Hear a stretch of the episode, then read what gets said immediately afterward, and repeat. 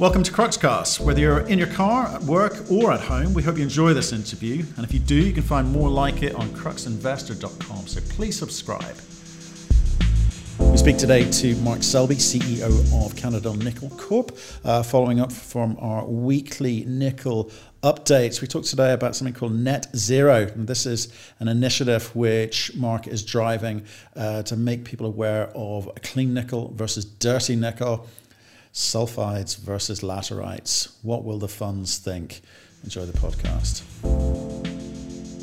Mark Selby, how are you, sir? Good, thanks, Mr. Gordon. How are you?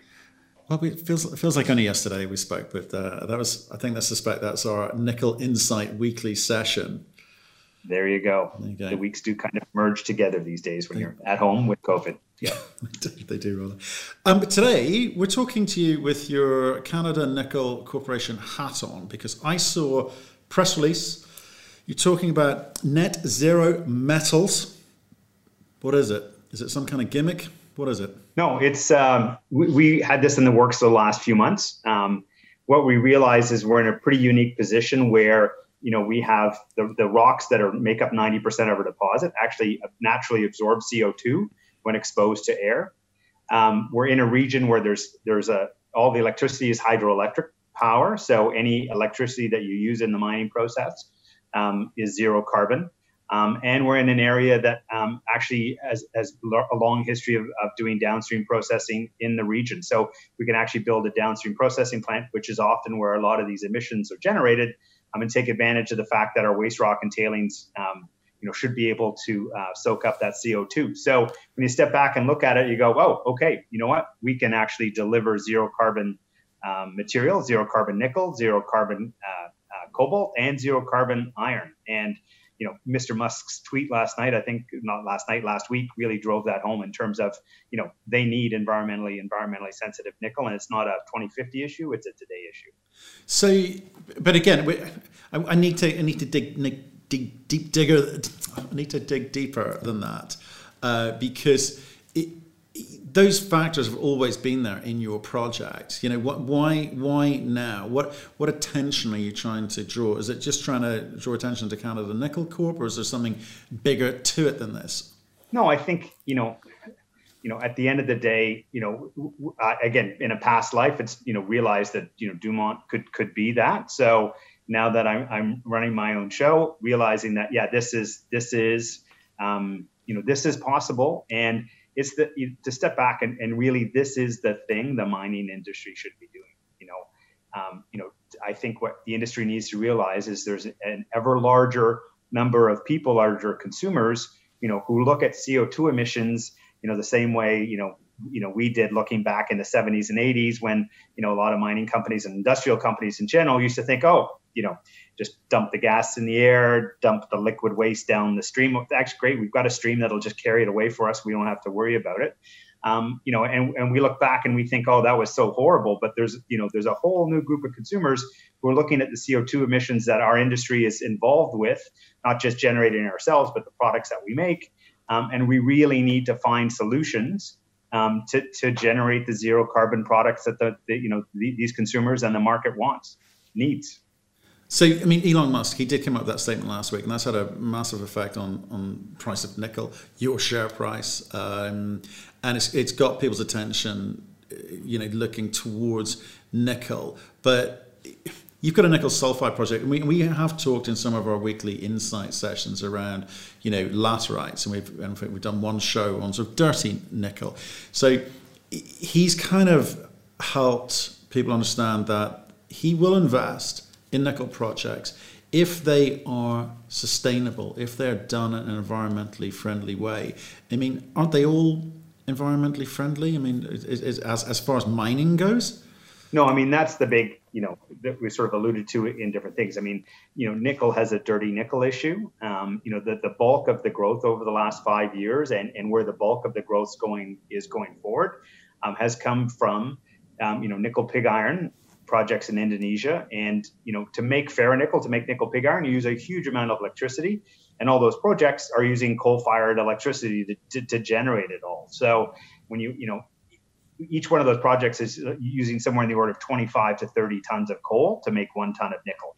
Um, you know, that in turn is 90 tons of CO2, CO2 emissions per ton of nickel. So all of a sudden you take 50 kilos of that kind of nickel or nickel that's related to that, and all of a sudden you're strapping four tons of CO2 to the Tesla that's got 50 kilos of nickel under the bottom. You know, I'm not sure that's what, you know, Elon Musk had in mind when he was, you know, wanting to build uh, you know Tesla to sort of change the, our impact on the environment. And again, consumers don't want to you know buy a car and end up having a whole pile of CO2 that comes you know that, that comes along with it. Um, so you know the fact that you know that's where he went to uh, you know immediately after saying we need we need as much as we can as soon as we can is is is really dry you know that that is a fundamental issue for them that they just can't get enough clean enough nickel um, to, to to meet their objectives. Okay so basically Indonesians, Chinese, they don't care. They're, they can get funding wherever. So, what about laterite projects outside of those jurisdictions? Do you think that they're going to find it just that little bit harder to get funding, or do the big institutions and funds not mind, and they're really just concerned about you know the bottom line? Well, the the this you know the coal-based ferronickel projects in general are going to really struggle here because you know not only you know, on an economics perspective, you're now competing against these massive facilities that are being built in Indonesia. So your project itself is at a disadvantage scale wise to these businesses. You know, you now, you know, if you're using coal in the rest of the world to generate generate your nickel again you know if if the indonesians are going to dominate the chinese market and you're left supplying your product to the rest of the world you know are you going to have a if, are you going to have a market there when you either a have to start paying for the, the carbon that you're generating, you know, or whether people will say no, as long as I have an alternative that's zero or lower carbon, you know, then I'm not interested. You know, there are ferronickel projects, um, you know, that do have, you know, access to hydroelectric power or access to natural gas. Um, so, you know, those obviously have a have a much lower environmental footprint than the coal-based powers. But again, you know, those are the kind of design choices people are going to have to make in terms of the projects that you know that that, that they, they they choose to fund going forward. So who gets financed first, sulfide projects or laterite projects? Oh, I think you know sulfide projects that that again have the, particularly the ones that have the, the benefits that we do at Crawford. Um, you know where where you have these rocks that do absorb uh, CO2. And again, I encourage people. There's a whole pile of research on um, carbon sequestration using serpentine rock based systems. They're actually looking at injecting CO2 into solid rock as opposed to just using the tailings and the waste rock that are left over. So um, you know, it, it is a it's a real solution.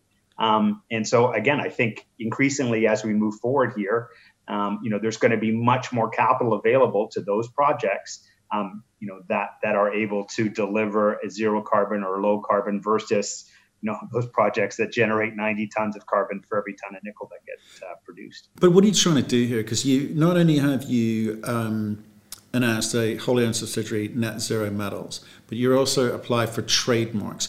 Are you trying to get investors more aware of um, specific issues, or as I say, is this is this just for your own benefit, or or is it industry wide? I mean, I guess is what I'm asking. Yeah, I know. I mean, again, we've been talking now about carbon for several decades. You know, and several decades in, industry still hasn't managed to do it. You know, if you look at most of the larger resource companies, you know they've got by 2050 we're going to be you know net carbon neutral. You know that's 30 years from now you know and that's a lot of carbon between uh, you know now and then. And you know this year we you know changed all the light bulbs in the office to be you know led lights you know. And, you know but fundamentally they they're making iron ore and coal that go to make steel that are going to generate several tons of carbon for every you know ton of product that they're shipping out so you know i think it's time for those large companies to look themselves in the, in the face and say, okay, how do we as an industry, you know, find end-to-end solutions to be able to deliver zero carbon uh, production? You know, again, we're talking, you know, we are going to build downstream, look to build downstream facilities, you know, in the area next to this mine because again, the off gas from these processing plants is the issue, and we'll have an ability to take that off gas and route it through, you know, the tailings and waste rock, and, and make the, you know, make that carbon issue disappear. Other companies should be thinking about that and should be able to do, you know, should be looking for those opportunities to do it as opposed to, you know, we're going to get to it in 20 or 30 years. So, I mean, have you, have you got any other supporters here? Because I, I, suspect, you know, the, the, the BlackRock Fidelities of this world who are, you know, changing their, their investment criteria would be interested if they understood this. Um, are you going to, you know, take this forward? Are you going to be the champion for this for this topic? Is yeah, net no, zero? Yeah, one, one of the things about... we talk about in the release is leadership changes. You know, so again, you know, we really are, you know, want to target, you know, mining it's about a getting the right people it's about finding the right deposits and it's about competing for capital in a way that allows you to have sort of quote the best capital and the lowest cost capital the most patient capital and so forth so you know if this initiative allows us to tap into a much broader range of network to be able to to to, to you know get those type of investors and again you're going to see changes you know at our board level where we're going to start to bring in people who you know who have those types of relationships and who have that kind of experience so that you know, again, we really are going to take this as a new concept to a much broader audience, um, and again, hopefully win versus, you know, the you know the other you know, competing mining projects in the space. Why do you see it so, as positive? Isn't this going to be distracting for your main task, which is to get your project up and running? No, but but again, from a mining perspective, it's about a getting the right people, b you know getting the right asset, and c getting the right capital. You need to focus on all three. Too many too many mining companies just get caught up in the technical and not really focus enough on the people and on the uh, and on the capital part of it. I mean, that's the, the, you know again, I would encourage people to listen to Tesla's last conference call because the thing. Every topic they came to it was around talent. You know, we need more of these type of people. We need more of these type of people.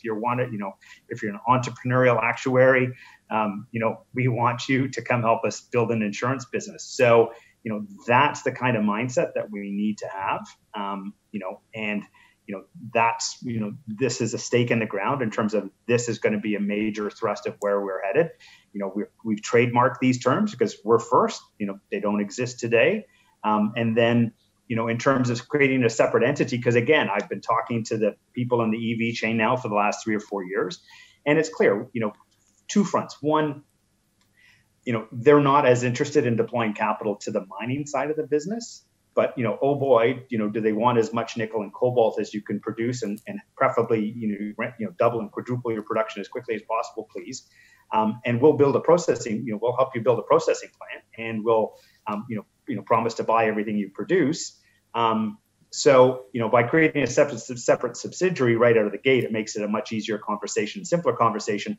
to get those companies, you know, into that specific entity. The other fundamental piece of this, and again, so many companies to date have got this so, so wrong, is when you're, again, the auto industry wants to make the lowest cost product possible. That Elon Musk makes that very clear. That's how they're going to win. And so you need to look from an end to end perspective of what's the lowest cost way to get a chunk of nickel out of the ground and into a battery that isn't a Tesla and, and the other, you know, 18 large automakers are going to be, you know, are betting the farm now on, on the electrification of, of cars. And so when you look at that, the, the key is, is you take a nickel intermediate that's as high grade, as clean as possible, and you dissolve it once, and then you, you, you basically keep it in one set of processes until it's like in a can that's ready to ship to a plant.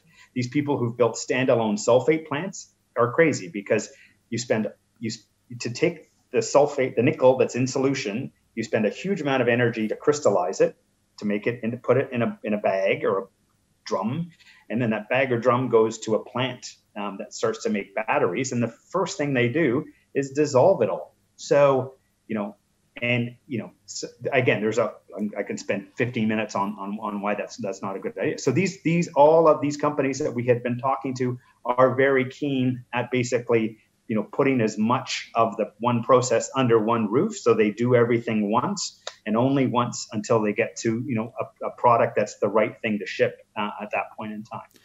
That's hard to put together.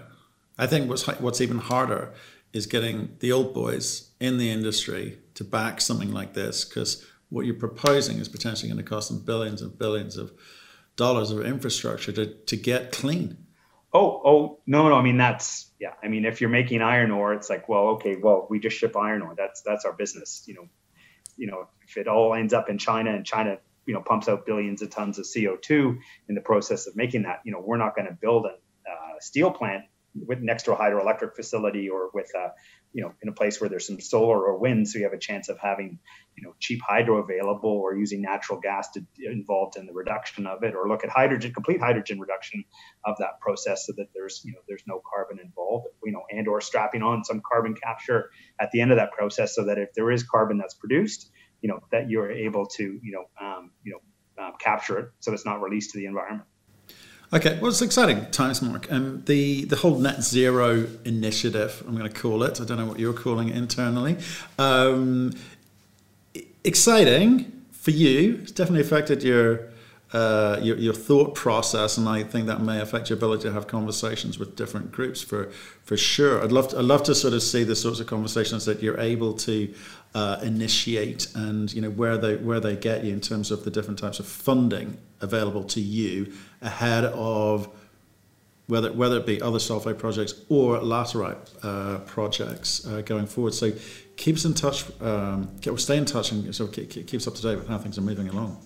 Yeah, most definitely will. Thank you for listening. If you've enjoyed the interview, why not subscribe to Cruxcast or our website, cruxinvestor.com, and of course our YouTube channel, Crux Investor. Plus, you can catch us most days on Twitter and LinkedIn. We really love getting your feedback, so please keep it coming, and we'll speak to you again soon.